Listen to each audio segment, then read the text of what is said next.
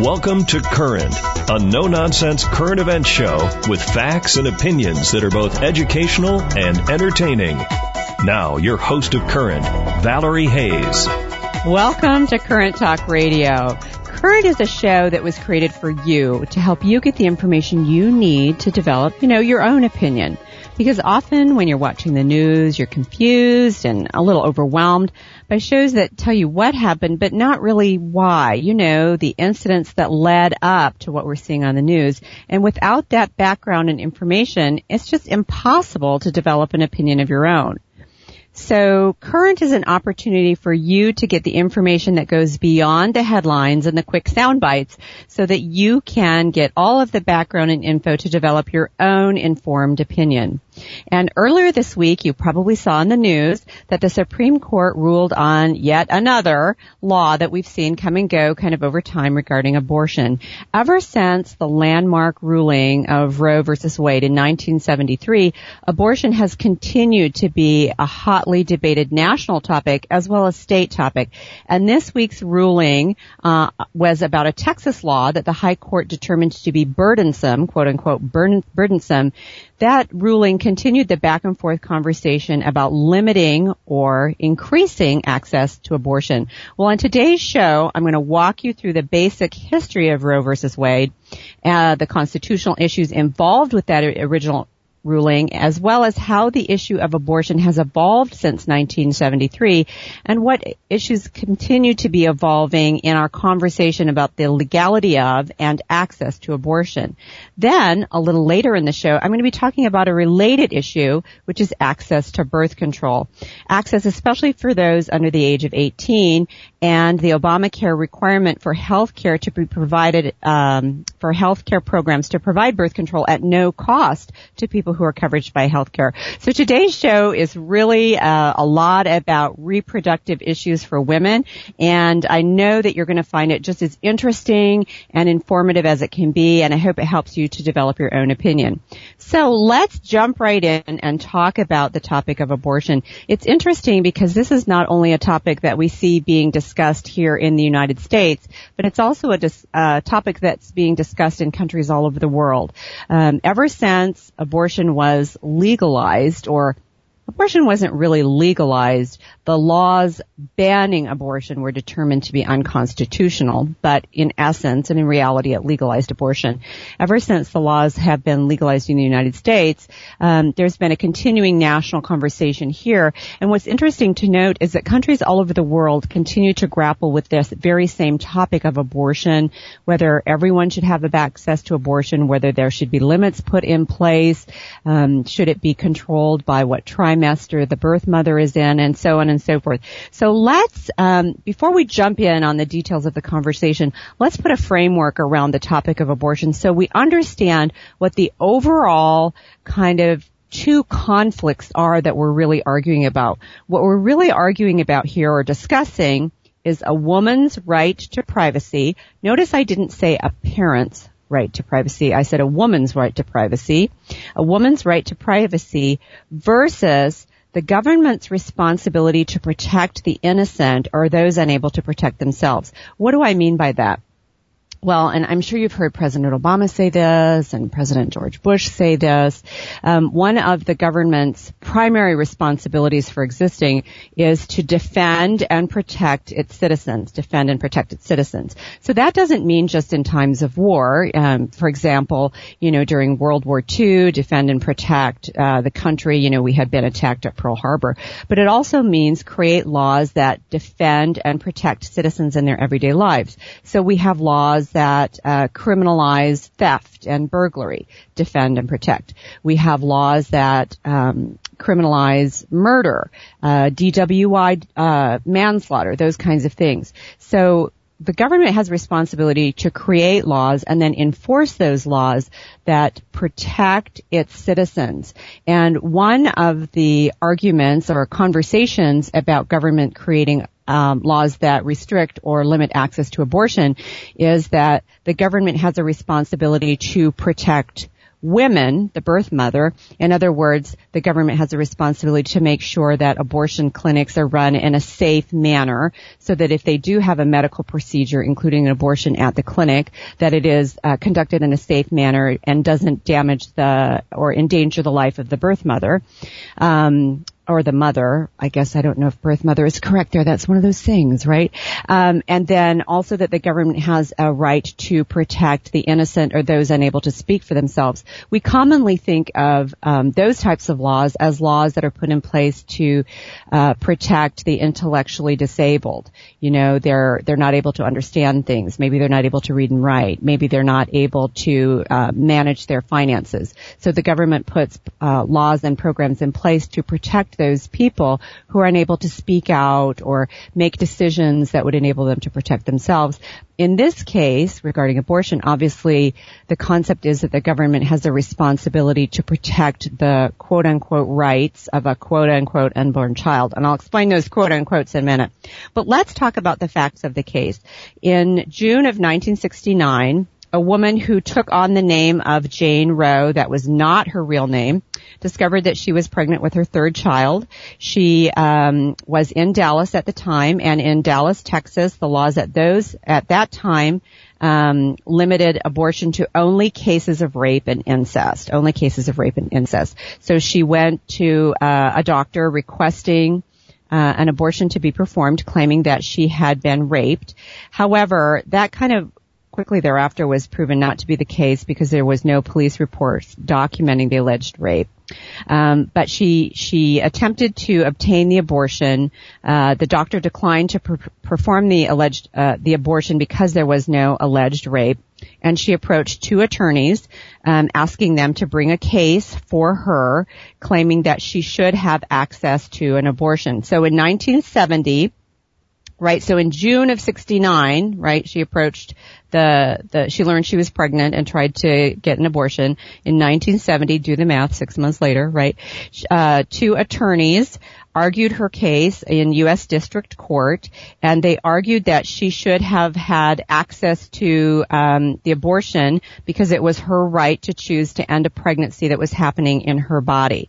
At the time that the case was argued, it's important to note that Jane Roe, uh, again, that's not her real name, Jane Roe was actually no longer pregnant. She had given birth to a child, which had then been put up to adoption. But the case moved forward because the courts uh, determined that this was the kind of situation that could happen again in the future a woman become pregnant and want to end her pregnancy and that it was time to review whether or not laws restricting abortion were or were not constitutional. So in June of 1970, almost a full year after she attempted to receive an abortion, um, the judges in the district court, district court is one level below the Supreme Court, um, unanimously agreed in a three to zero ruling. So all three judges agreed that the Texas law was un- unconstitutional, and they found that it violated the right to privacy in the Ninth Amendment. The Ninth Amendment of the U.S. Constitution states that citizens have a right to privacy within their own home or their own person, you know, individual body type person, and that the government cannot make laws which really invade that right to privacy. Remember at the time that the Constitution was adopted, this was a time when Great Britain was, um, had just completed a war with the United States and that King George had been violating individual rights and privileges of people. So they were bursting into people's home and searching for evidence without a warrant. They were billeting or um, requiring colonists to let members of the British Army stay and live in their homes, um, kind of because there weren't enough homes for the soldiers to stay in and in order to keep an eye on the colonists. So there was this Ninth Amendment which protected the rights of the U.S. citizens that the government cannot just invade your home without a warrant. They just kind of burst in. They can't find out what religion you're practicing. They can't find out what kind of books you're reading. They can't find out how you're disciplining your child, assuming there's no physical harm. They can't find out what you're thinking and doing. Um, it's not their right. So the court found that it violated a woman's right to privacy Um, it also indicated that they were not going to grant an injunction against enforcement of the law, and so the case moved on to the Supreme Court. And so then they re-argued the whole thing with the exact same arguments to the Supreme Court. In 1973, the court ruled in a seven to two ruling. So seven justices were in support or agreement with the ruling and two dissented. What's interesting about it is uh, the Supreme Court did not hold that their ruling was based on the right to privacy clause found in the Ninth Amendment, but that it was based on due process clause of the 14th Amendment. And that states that the government cannot withhold a right or sever a right without due process. In other words, without an ability to um, impact that decision or protest that decision. And they the ruling was kind of strange. It said that it was a violation of the due process clause because laws banning abortion prevented a doctor to make a medical decision that was in the best interest of its client or its patient so that laws banning abortion were unconstitutional because it prevented the doctor from the ability to determine whether or not a medical abortion was appropriate. Remember those abortion laws were put in place because of rape or incest. The only exception was rape or incest. At that time there was not a medical exception for life of the mother, right? That continuing the pregnancy, uh, that the pregnancy was not necessarily viable or that the pregnancy was causing a medical condition that a child may not be born but the mother might die,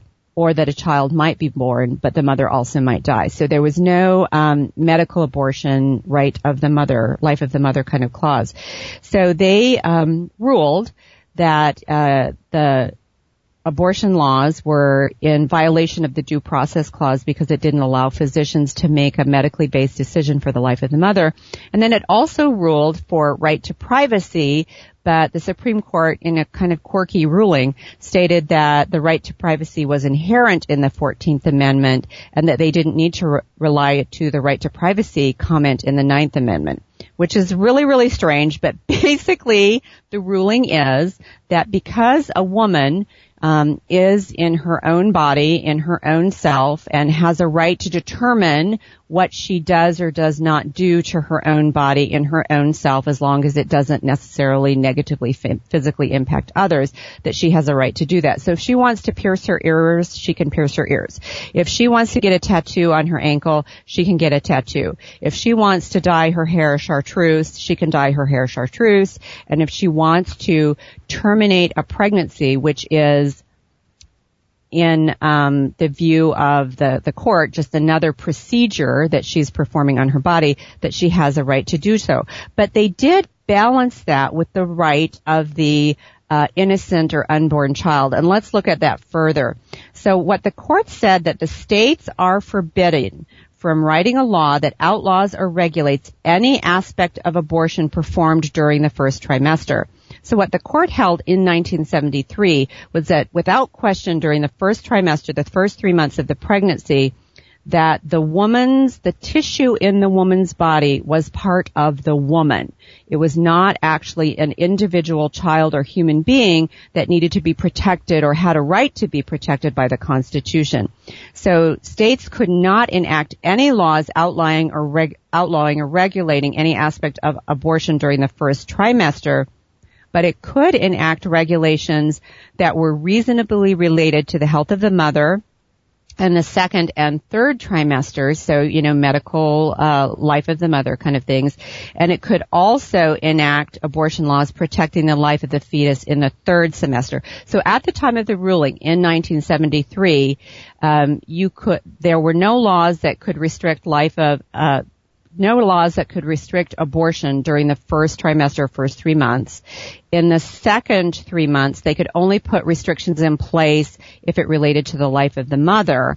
And uh, they could only enact abortion laws that protected the life of the fetus in the seventh, eighth, and ninth month. Why did they say that? Because in 1973, medical science had only um, evolved so far in that that babies that were born prior to the seventh month were born so prematurely that medical science could not sustain them, and so they could not live outside the womb. The fetus was not viable outside the womb. That's a phrase that you hear. So that's why they said that really from the seventh, eighth, and ninth month that the fetus was viable and therefore was a a child or a human being and had the rights to the protection of the U.S. Constitution. Um, so that was a real interesting ruling that the court sort of defined that a fetus became a child or a human being with full rights and protections of the Constitution once the fetus was seven, eight, or nine months along.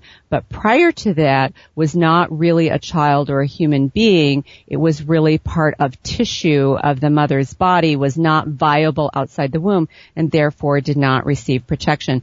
The court further ruled that the Texas statute, the one that said that no one could get an abortion except in the case of um, incest or rape, violated Jane Roe's constitutional right to privacy. It argued that the right to privacy is in the Constitution's fifth, fourth, ninth, and fourteenth amendments, and that it cre- and those amendments together protect an individual's zone of privacy, zone of privacy, and it stated that the zone of privacy includes marriage, contraception, child rearing activities. You know, this could include discipline um, perspectives. So marriage, contraception, and child rearing activities create are covered in this zone of privacy, and that the zone of privacy was broad enough to encompass a woman's decision whether or not to terminate or end her pregnancy.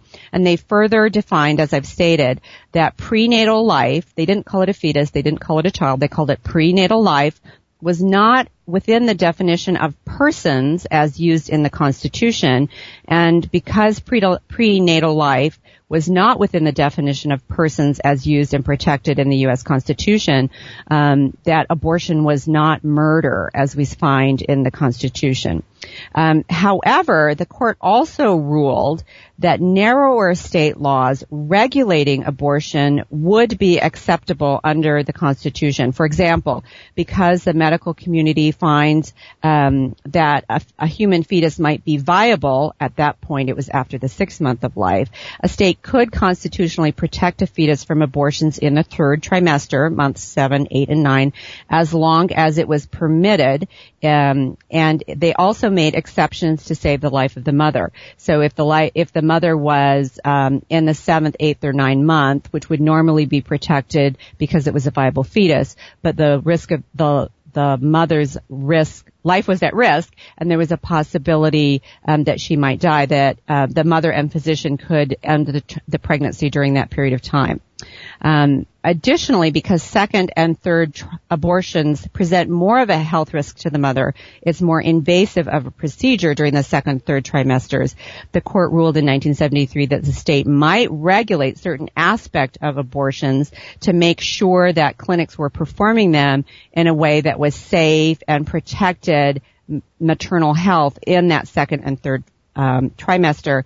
And also, it further ruled that in the first trimester, a state could regulate abortions in a way that was found important and required to provide a safe environment for those first trimester abortions. What that essentially means is that it was okay to apply regular medical clinic types of regulations, you know, these uh, instruments need to be sterilized. There needs to be these kinds of medications available, uh, painkillers, blood clotting things, those kinds of things.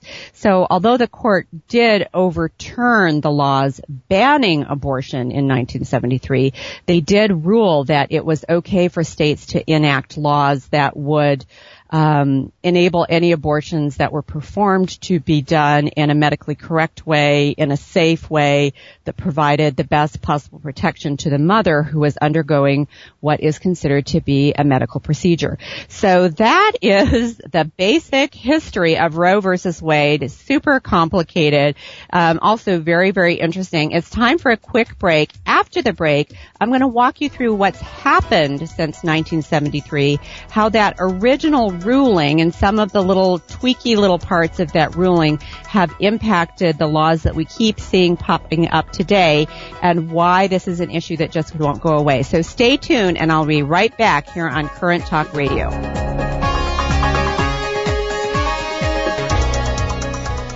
Are you entering your first pageant and feeling a little nervous about the pageant interview?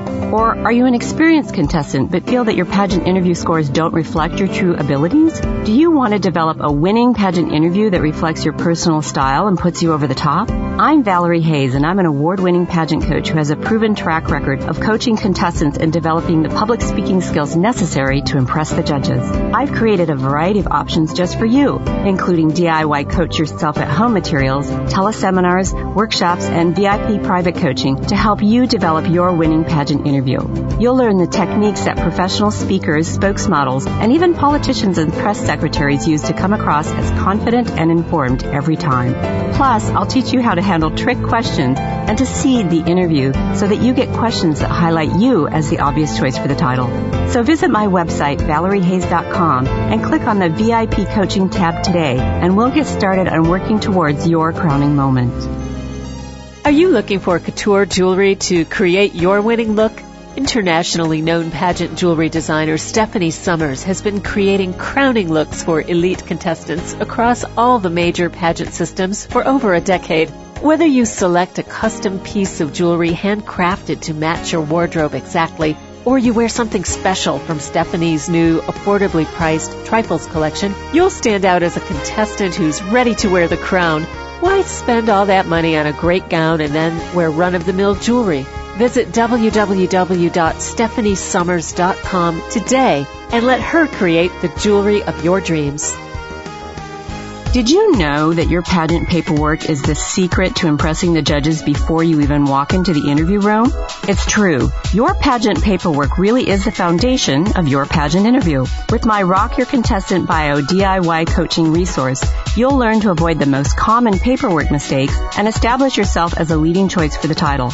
Just visit my website today at www.valeriehayes.com and click on the Rock Your Bio tab. A great contestant bio is the first step towards your crowning moment. Hollywood Fashion Tape, the star's secret to looking perfectly put together, is also the favorite fashion solution company for the pageant world. The creators of the original hypoallergenic double stick tape used to prevent wardrobe malfunctions, Hollywood Fashion Tape also offers a wide assortment of clever, problem solving products designed to give you a competitive edge on stage or off. From our guaranteed no-show concealers to our never-fail breast lift tape, we've got you covered. Visit HollywoodFashionTape.com and see how you can have the same confidence the stars have when walking your red carpet.